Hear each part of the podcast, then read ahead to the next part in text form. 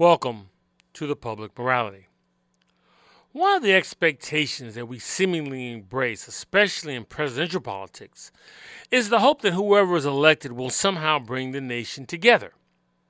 The genuine desire to have the nation in some respects unified seems to forego any responsibility on the citizen.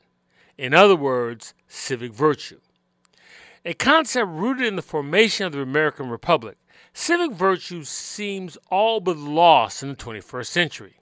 What is it? Why is it important? And can the nation survive without it? Joining me to address these questions and others is Professor Kevin Marinelli. Professor Marinelli is Executive Director of the Program for Public Discourse at the University of North Carolina, Chapel Hill. Professor Kevin Marinelli, welcome to the Public Morality. Thank you. Great to be here. Mm-hmm. Well, let's begin by having you define what is civic virtue for you? Well, I think it's important first to define virtue in general. Okay. And I draw on Aristotle's concept of virtue because I think it's a useful one, and he was one of the first philosophers to theorize really in depth about virtue ethics. And for Aristotle, recognizing and fulfilling your purpose is synonymous with virtue. And it's necessary to living a good life, a happy life. So in that way, virtue has intrinsic value. Every everything and everyone has an intrinsic purpose. And virtue then is excellence with regard to that purpose. So that, of course, begs the question what is uh, the purpose of human beings? And for Aristotle, human beings are defined by their capacity for reason. So then, for Aristotle, to be virtuous is to engage in sound reasoning. Now, interestingly, this connects us to the concept of civic virtue because Aristotle doesn't end at reason. He says reason is what allows us to do politics. And politics is the highest art of all for Aristotle because it's in politics that we achieve the greater good for the entire community. But interestingly, it doesn't just begin with reason either. Aristotle, in fact, says that it's speech that allows us to engage in reason. And many philosophers following Aristotle will actually um, dismiss speech and language as something derivative or even opposing uh, reason. But for Aristotle, speech is is central to it. So we have this beautiful progression of thought here. Speech allows for the capacity for reason. Reason allows for politics, and politics allows for the common good. So to return to your initial question, what is civic virtue for me? It's more than just a commitment to the common good. For me, it's a commitment to cultivating the means by which we can achieve the common good, central to which is speech. So for me, uh, civic virtue is about attending to speech practices, listening to others, engaging in thoughtful speech, considering alternative perspectives uh, and thinking about the process, the democratic process itself, in and of itself, rather than using democracy merely as a means to an end. And that's what we do at the program for public discourse is specifically try to cultivate those means of, of democratic action through public discourse. And, and because America is specifically in a democratic republic, can any kind of democratic form of government survive without some appreciation for civic virtue? I think it would be a big challenge and, and it would be devoid of, of what makes democracy great if you don't have a concept of civic virtue. Part of the problem, uh, Professor Marinelli, is that when was the last time outside of academia and outside of you appearing on the public morality was the, the importance of civic virtue discussed in our public discourse? Well, I, think civic virtue is a reoccurring theme in politics, even if politicians don't use that term, perhaps because they worry it might appear heavy handed. You know, the term civic virtue or virtue in general smacks of religious doctrine, even though in reality it has a much broader definition, which we just discussed. In fact, from what I understand, the program for public discourse was initially termed or titled the Program for Civic Virtue, but the name was later switched. And I, I wasn't part of that conversation, but I guess it would have something to do with that concern of that that heavy handedness. But in any case, when, when John F. Kennedy, for example, implores citizens, ask not what your country can do for you, ask what you can do for your country, he's he's evoking a sense of civic virtue. So I, I, do think it's a it's a reoccurring theme in politics, whether or not we use that explicit term. And I'm I'm really not particularly invested in whether people use the term or not. What is particularly interesting here is that you know this of course becomes a famous line in a famous speech so it was a successful rhetorical appeal which tells me that there is this imminent sense of civic virtue in citizens that uh, whether or not they realize it. So it's really just a question of how well we do targeting and cultivating that sense of civic virtue that I always think is present to some extent. And these, these are my words, but it seems to some degree that we're, ha- we're handcuffed by what I would define as a zero sum game, in, in that our politics, such that it is, that it's not enough for me to win. You, Professor Marinelli, must also, as the opposition, must also lose. And if and if that's how I'm thinking, doesn't that put me at odds of some any kind of notion of civic virtue that you just articulated? Yeah, politics can't be a zero sum game uh, it has to include compromise. And I think with a real sense of civic virtue, you're you're willing to compromise. There's this there's a concept of democracy called agonistic democracy that acknowledges the competitive spirit of politics while also emphasizing the central importance of the democratic process itself. So if the system collapses in the process of achieving your ends, then you've actually failed and by collapsing the system, I don't just mean a formal collapse, such as a political coup, but also people's loss of trust in the system itself. People have to believe that even if the election doesn't go their way, the system will still work in their general interest.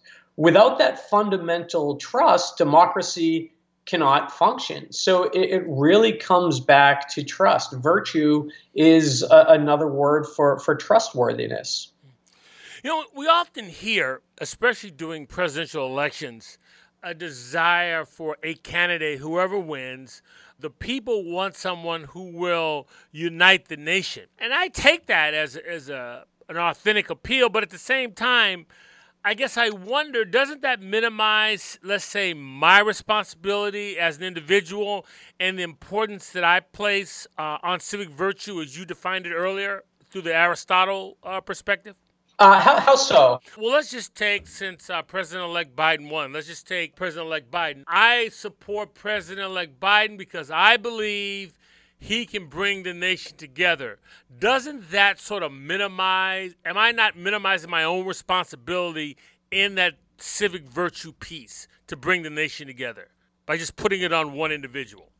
Yes, I see what you're saying. Absolutely. Yeah, we, we can't we can't defer it to others. You know, in many ways, the political process and particularly party politics is a is a reductive practice. You know, we reduce very complex issues to political parties and then we reduce those parties to political leaders and it's very reductive and, and you're absolutely right when we reduce these complexities to these symbols then we're not engaging in that in that process of virtue the, the process itself that that cultivates the virtue, the the the, the uh, investing ourselves in these difficult challenges. So you're absolutely right. It, it, it shouldn't let us off the hook. We we have to continue to to struggle with these perennial challenges in our daily lives. If you're just joining us, I'm speaking with Professor Kevin Marinelli. Professor Marinelli is the executive director of the program for public discourse at the University of North Carolina at Chapel Hill. And we are discussing the topic of civic virtue. Professor Marinelli, when, when you consider what the founders had in mind and, and, and where we are today, what comes to your mind? Are, are, are, we close to what they had in mind? Are we miles apart? It doesn't matter. Tell me, what, what comes to your mind? It's a great question. It's a very difficult question because in many ways we, we live in a vastly different world from our founding fathers. It's it's easy to say that in many respects we, we fall short of their ideals. In other respects, we've certainly surpassed them regarding their own, you know, limitations and shortcomings. So it's it's just it's a complex question because it's really a, a mixed bag. I don't look at history as a as a linear trajectory.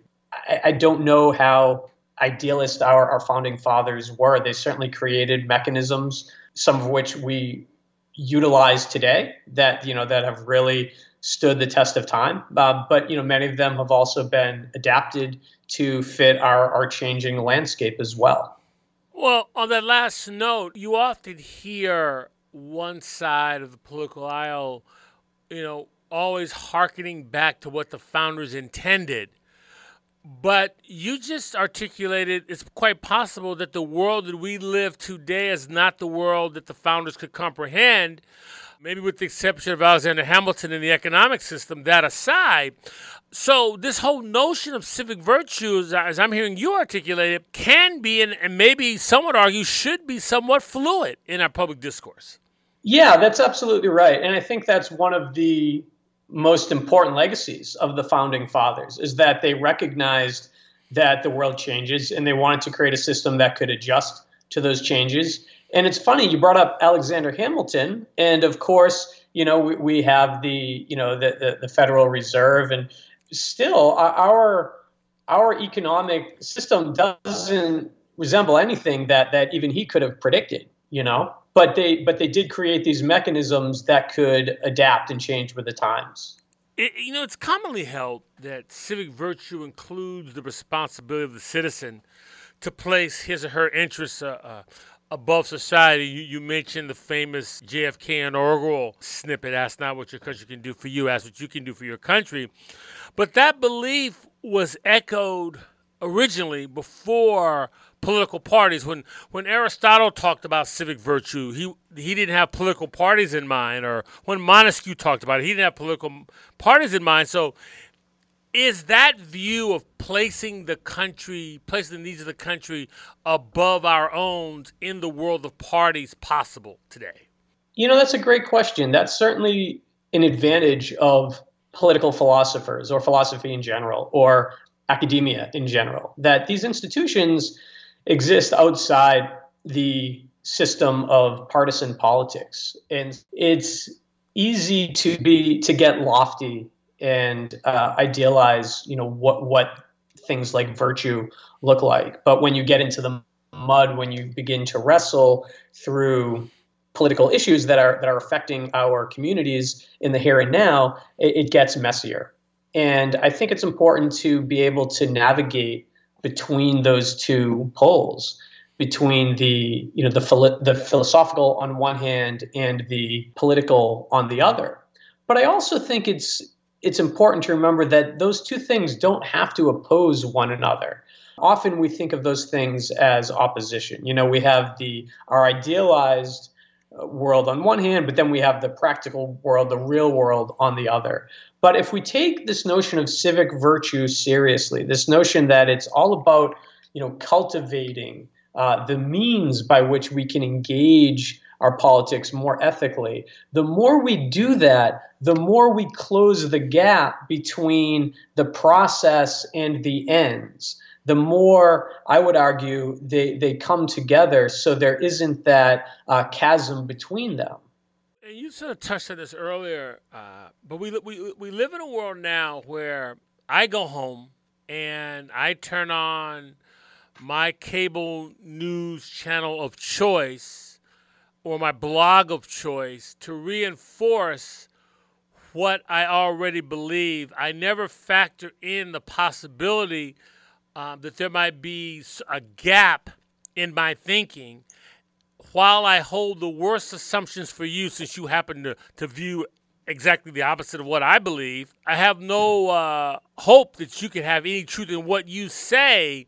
So if we're living, if I'm living in that world, are we not just slowly building a chasm that cannot be crossed if this notion of civic virtue or whatever we want to call it is to be achieved in a democratic republic.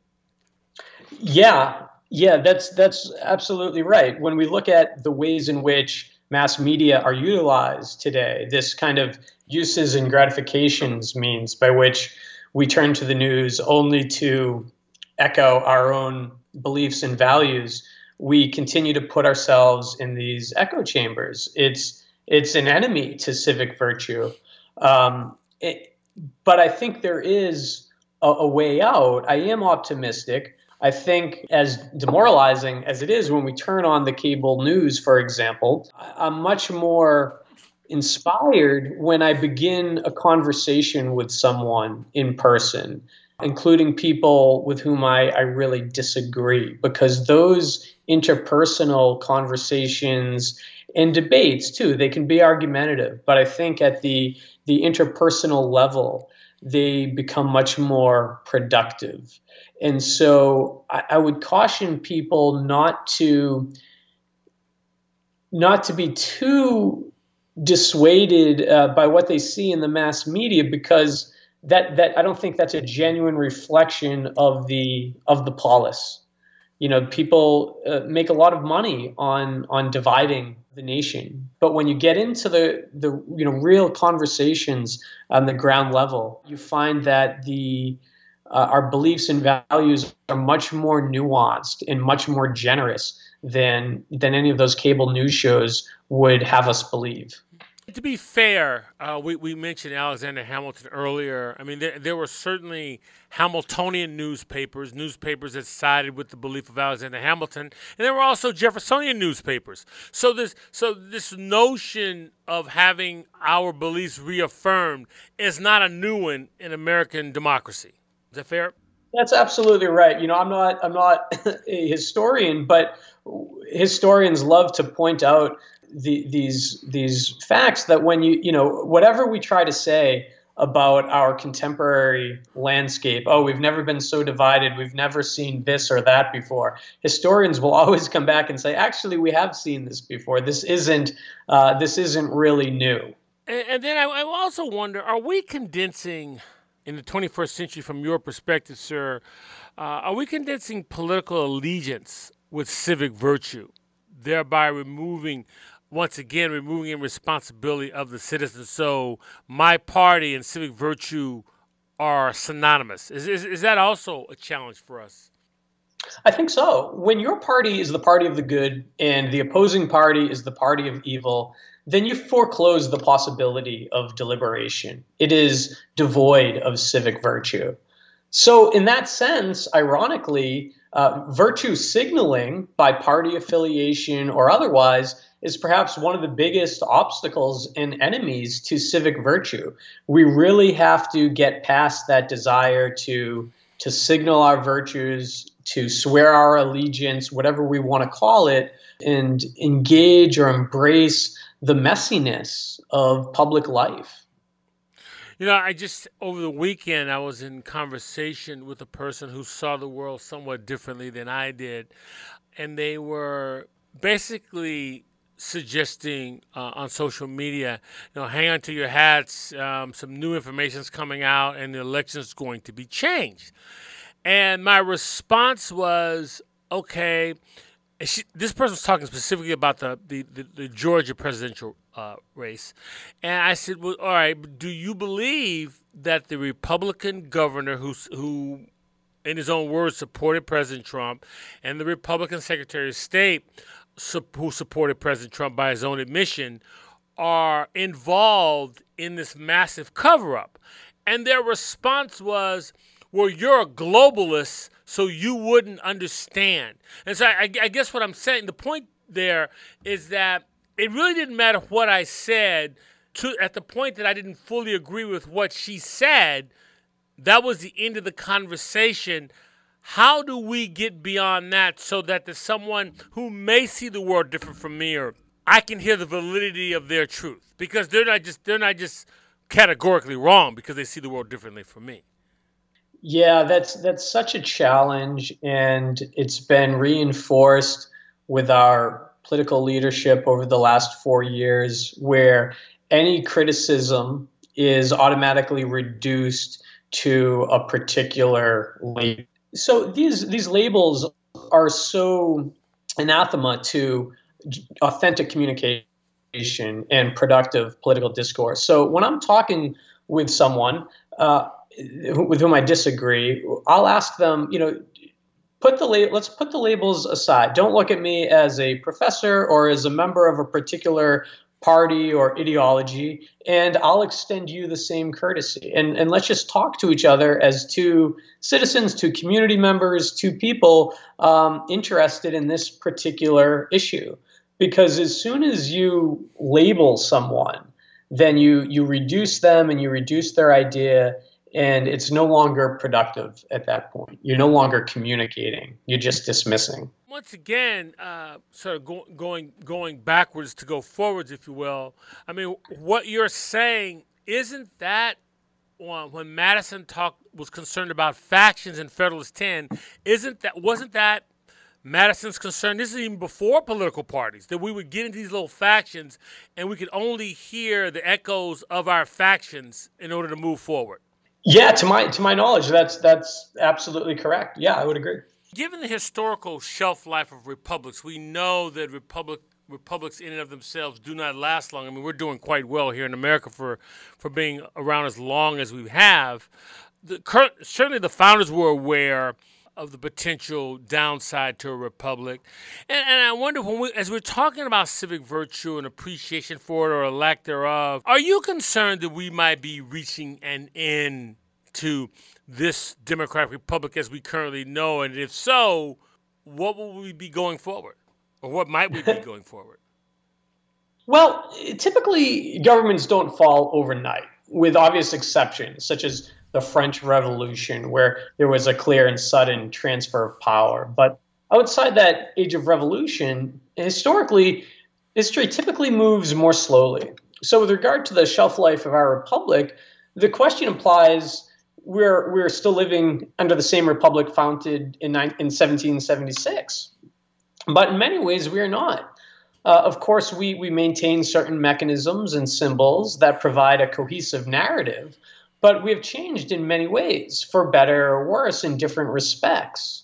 For me, the Supreme Court declaring that money is speech and corporations are persons articulated a fundamental transfer of power that shook our core principles. But the greater public hardly noticed it or understood its implications. Um, if, however, the president came out and said wealthy people can now vote twice, there would be outrage. But both decisions essentially arrive at the same conclusion, but only one fits within that narrative. So perhaps the only constant in our republic is, is the name itself, and I don't see that changing. But to say that we're the same republic I think is is misleading. You know, we, history for a long time was ruled by empires, and then there was a shift to the nation state, and now I think we're in an age of of multilateral corporations that are really defining the landscape. And, and I, I guess I'm wondering if we're not overt about what civic virtue means for us in this particular moment. To follow up on what you said in your previous answer, civic virtue in 1776 was not civic virtue in 1863, wasn't civic virtue in 1920 or 1964. And if and if we're not overt about what that means in each generation, don't we risk a putting it on the back burner and ultimately losing it? Yeah, that's a great point. You know, I think virtue, uh, our notion of what is virtuous is going to evolve in light of our context, in light of our needs, in light of our perceived purpose. And to some extent, you know, that's that's okay. But I, I do think it's important, as you suggest, to pause and reflect every so often and ask, okay, what does it mean to be a good citizen? What is my responsibility outside of any particular issue? What what are my general responsibilities as a citizen? What does it mean to be a responsible citizen today? And and that goes back to our conversation earlier about navigating between the political and the philosophical. I think it's healthy to, step back and, and reflect every once in a while. Well, otherwise, it, it becomes a matter of means and ends, and the ends continue to justify the means. But with civic virtue, remember, it's it's an intrinsic good. So it's about the means itself. It's not about the ends. It's not about the external good. It has to be worthwhile in and of itself. Professor Marinelli, you, you talked about uh, the ends justifying the means. We're currently, in my view, in, a, in, in a paradigm where if my side does it, not only can I justify it, nuance it, and, and support it, but if you do the exact same thing, I can find all the flaws in it. I mean, for example, in my view, the rationale to not give Merrick Garland a hearing for the Supreme Court, that rationale was the same, well, almost the antithesis of sort of fast tracking Judge Amy Coney Barrett, and the proponents of Judge Barrett were the opposition to Judge uh, Garland, and it seemed to be no problem with either side. No one saw the hypocrisy in that. And that's the kind of thing I think that, in my view, undermines our civic virtue at some point. I think that's a great point. And what's going on with the Supreme Court right now demonstrates how ends do not justify the means. So neither party is being genuine with what they're doing. It's it's about power politics. And each side wants to put their people on the Supreme Court. Eh, but that's going to come at a cost to the public trust. And it's going to be really difficult to reestablish that because ultimately it cultivates a very cynical politics devoid of civic virtue. Whose responsibility? How I mean, is uh, to restore that that civic virtue. If if we're electing people and those individuals on both sides are being rewarded for their lack of civic virtue, if I'm not or we the people are not calling them on it, and we only care about civic virtue when it's the other side in violation of it, in our view, then what is, is there any answer, or are we just adrift on this sort of demagnetized moral compass? It's a great question. It's a challenging question. First, I don't know if it's a matter of restoring civic virtue per se, as if we ever had it figured out. So I would want to resist the temptation to idealize any particular time period. But I do think it's still a worthwhile endeavor. And I think it's all of our responsibilities. And we have to demand more from our political parties, from our representatives. But the good news is that it's highly within our grasp.